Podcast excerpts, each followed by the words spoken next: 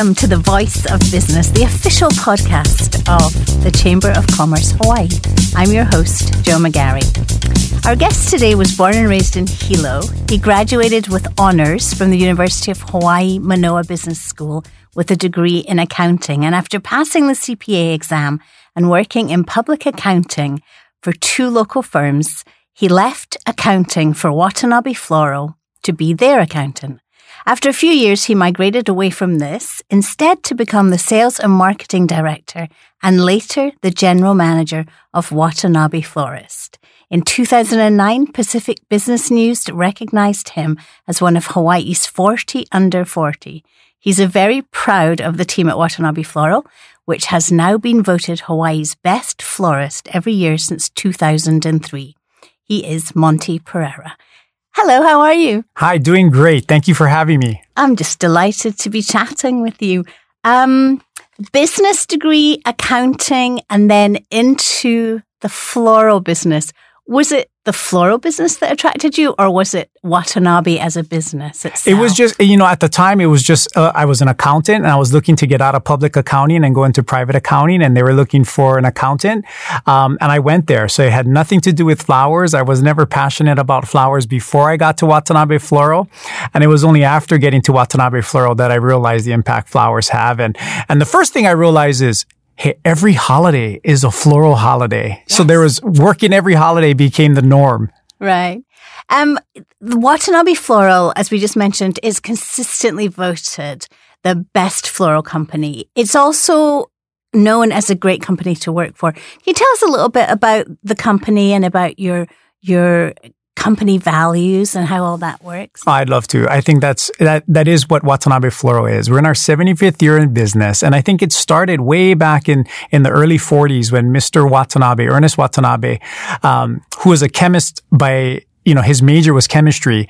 Right before he got deployed into World War II, he was going to get married. And so while he was uh, a translator in Australia for the Uni- United States Army, he thought there's so many people that are like me that's going to want to get married when we got back, when we get back and he had a passion for flowers, he started growing roses right outside the barracks there in Australia. You know, he started to do that right in Australia. And then when he came back, he started a, a rose growing operation right in his backyard, uh, which is now where Kahala Mall now stands. That used to be a farming area. And as that got a little bit bigger, it moved to Hawaii Kai, uh, literally where Kaiser High School now stands. And then it evolved and we had a farm in Waianae and a farm in Mililani, uh, and then one on the Big Island. And we were were rose growers all the way up until 2008 when we got out of the rose growing operations. But from the very beginning, Mr. and Mrs. Watanabe were focused on values and, and taking care of people. So was it a passion just for gardening or for roses in particular that really spurned it? Or was he do you think he was thinking business first, or was it just one of those things where the passion came first and everything else? Developed? It was definitely the passion came first, and it was roses. You know, for for whatever reason, I don't know exactly what that reason is. I'm guessing that was the most um, dominant flower, and still is for the most part. But it was a rose growing operation for for nearly 60 years. Um, but it was always based on on the premise of our number one core value is the spirit of aloha you know, treating everyone with lots of love, keeping people first, which is being selfless in your actions mm-hmm. uh, and what you do, and then providing exceptional service. And that has stayed with us for 75 years.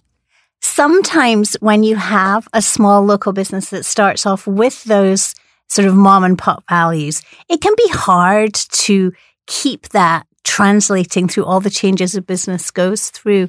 Would you say that that the core values have really remained untouched? Or have there been times when the company, with its growth, has been challenged to maintain that kind of, you know, that feeling of aloha and local business? You know, there are always going to be challenges, but the core values never waver. And I think whenever there's a hard decision, we'll sit back and we'll look at our core values and say, are we doing this with the spirit of aloha? Are we keeping people first? Is this going to help us provide exceptional service? And when you go through the checklist of the values, the answer becomes pretty clear on what you should do.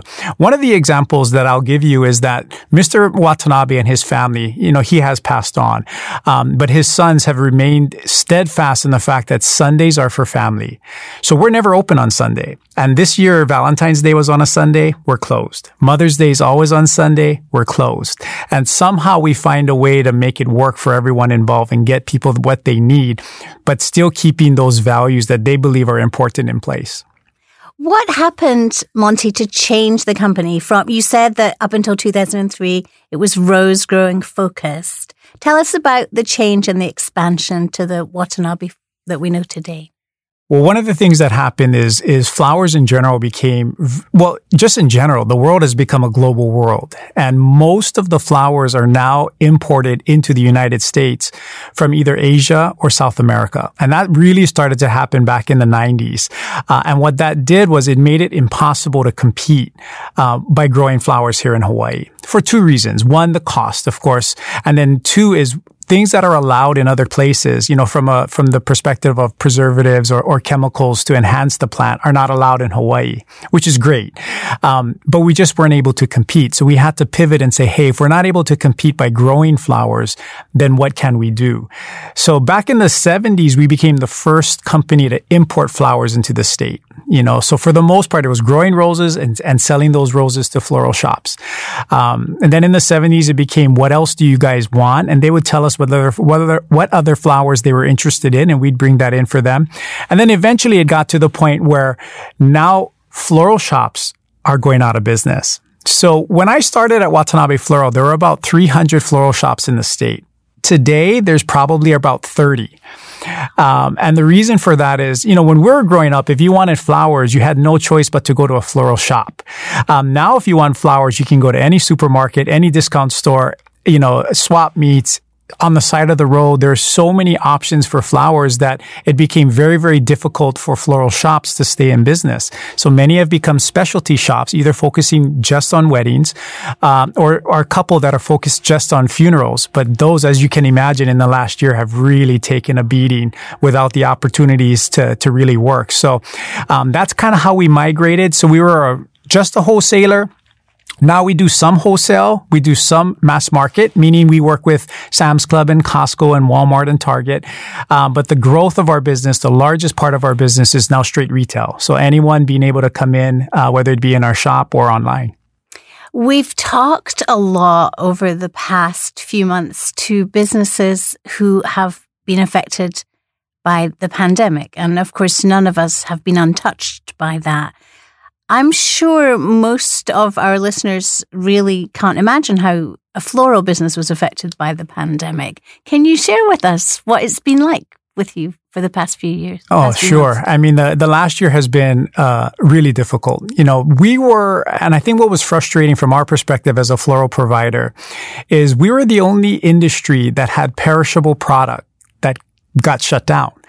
You know, so what happened was when you make an announcement that you have to shut down and we have fifty, sixty thousand dollars worth of flowers in our cooler, that all goes to to a waste. You know, you, we gave it to as many charities as we could, um, but essentially that's a, a, sunk loss from the beginning, uh, and that happened twice. Now we were smarter when we were shut down in August not to have a, you know a lot of flowers available, but navigating that, and then for the floral business, the second quarter of the year, especially in Hawaii, April, May, June is your busiest, most important quarter of the year because there's prom and there's May Day and mm-hmm. Mother's Day and graduation and Memorial Day. So not having that, you know, last year was a huge financial loss. So that was a real, real struggle. Um, so I'm not going to lie. I mean, 2020 was, was not a good financial year. Um, I think by the end of the year, we had recovered a little bit, but for the most part, we were down about 40% for the year. And that's with a pretty strong recovery at the end. Um, but it's starting to come back, you know, with the, with the economy starting to open Right now, we're probably at around 90 percent of where we were two years ago. So it is starting to come back. Um, but one thing is for sure, the, the message that we've been consistent with for the last year is flowers make people happy, especially when they're locked up in their homes and they're not able to get out. So the ability to send flowers, um, and the impact that it has had on people's lives, I think has resonated. And, and from the retail perspective, that's really helped us. Now, that's a really interesting point, the effect that flowers have on people, because there have been studies done that show that if people, for example, have flowers delivered at work, they're more productive for mm-hmm. some reason. Is that because just the simple reason that happier people are better at work? You know, I, I don't, there are studies, you know, by Rutgers and Harvard, et cetera, that have put this out. I don't know if they know exactly why it happens, um, other than the fact that it, they tend to make you smile. And I think if you have a, a, clearer mind or a more, you know, you're in a happier place, you're more productive. Mm-hmm. You know, so at the workplace, businesses that have plants or tropical flowers, people tend to be more productive. You know, so a lot of people in a conference room before a major meeting will put a centerpiece of flowers there. And that does have an impact in, on their ability to be creative in their ideas and thoughts. But I think in the home, I think it's just waking up in the morning, coming out of your room and seeing the flowers there that you know, you start your day with a smile, I think that really helps. We're talking with Monty Pereira. He's the GM of Watanabe Floral. I wonder, um, through all of the decades that you've been in business, are there certain flowers that are the number one seller? I mean, is, are there flowers that will always be the flowers that people prefer over anything else? It's hard to always to say always for anything, but roses. You know, really? definitely I think that that goes back to why Mr. Watanabe started with roses and roses are still number one. And the reason I believe that they are number one is more because men only know roses. So when it's time that's, for that's them, for, the, for when it's time for them to give a gift, they gravitate towards roses, predominantly red because it's a symbol of love. Um, whereas at Mother's Day, when you have a lot more females buying for mom or aunties or grandmas, um, they buy spring flowers. They love their sunflowers, their gerbera daisies, their lilies. They like different things. But because men know roses, um, roses are always going to be probably the number one seller. But it's not as big as it used to be. I think uh, people are gravitating towards other spring flowers. Now, Monty, I've noticed something with the delivery of flowers, and this just might be anecdotal because it's my own observation, but I wonder if it's true. I think on Valentine's Day, women prefer to have their flowers delivered to their offices because it gives them an opportunity to show other people how big their flowers are. Is you, that true or is that me? Oh, it is absolutely true. And I think it's the same for, for the giver. The, you know, he wants or she wants their recipient to stand out and to feel special. And the way to do that is to, to have everybody else see what it is that you're getting. You know, believe it or not, I think most people don't, don't realize this, but there are actually, uh, 10 to 15% of women, uh, the, the study was done on women who send flowers to themselves on Valentine's Day at work so that they don't look like they're not standing out. You know, so that happens as well, believe it or not. So there, it's definitely true. People want to feel special and the, the way to feel the most special is to receive it where others can see it. See, I always knew that was true in mm-hmm. my own observation. And then it becomes a competition. How much you got one dozen? I'm going to give two dozen or right. whatever it is. so it's uh that's totally true. I mean, it really is true. People want to want to send it to their work uh, workplace and they want to receive it there. Um, it it's it seems from the outside, Monty, that being in the floral business is a business of joy for the most part. I mean, you're, you're dealing with people who are celebrating, you're, you're sending off, you know, beautiful bouquets of flowers to people for remembrances of mostly very joyful occasions.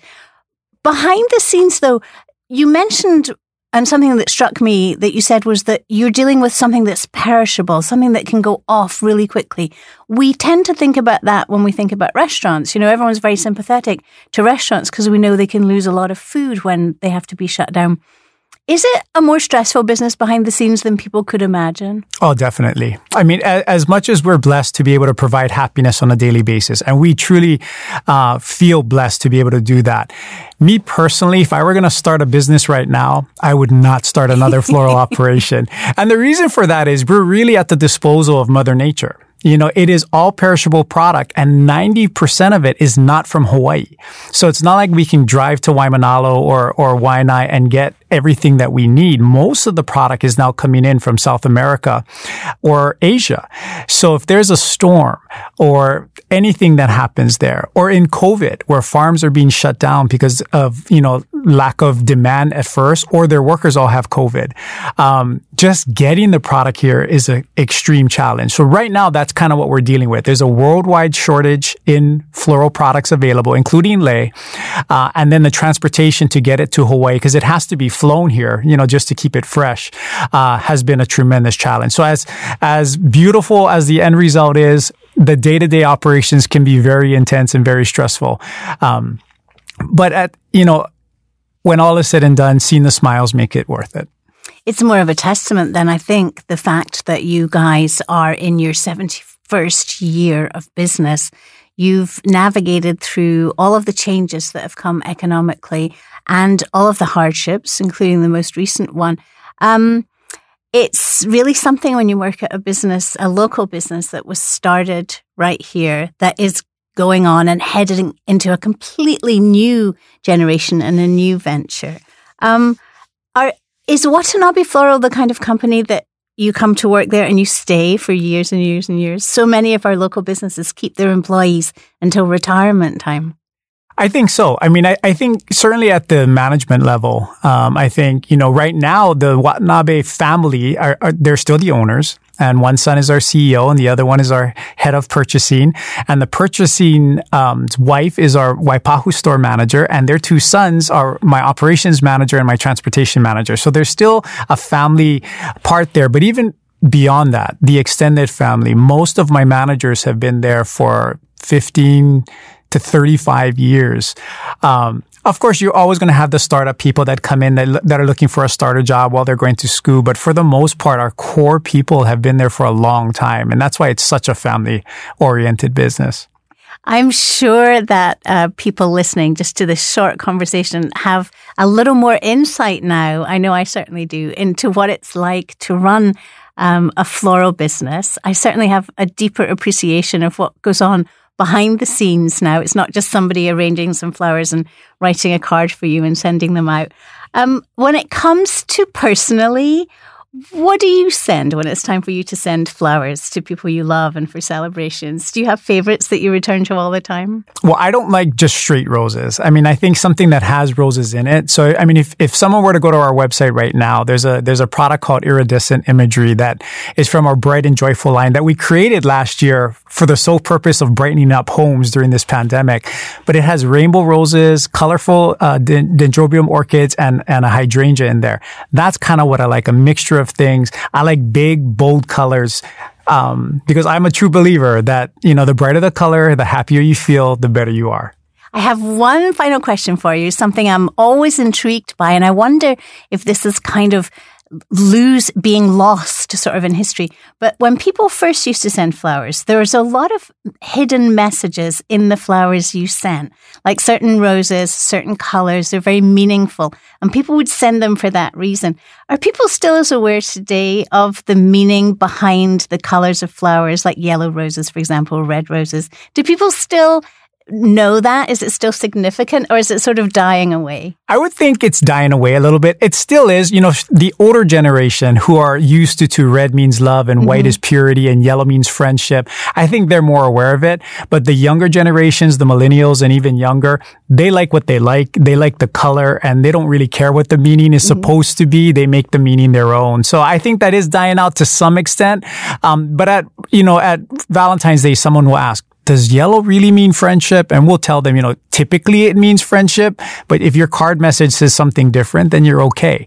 You know, so if that's what somebody truly, re- truly loves, then send them the yellow roses. Um, so that, but there are meanings, but I do think that it's changing now. Now I feel really old because I remember things like that. Monty Pereira is the general manager of Watanabe Floral. They are celebrating 75 years of service this year. Quite an achievement. Monty, thank you so much for coming in and sharing with us the story of your business and the people behind it. And it's been really lovely chatting with you. Thank, uh, thank you. you for having me. I really appreciate being here. You've been listening to The Voice of Business, the official podcast of the Chamber of Commerce Hawaii. Join us next time.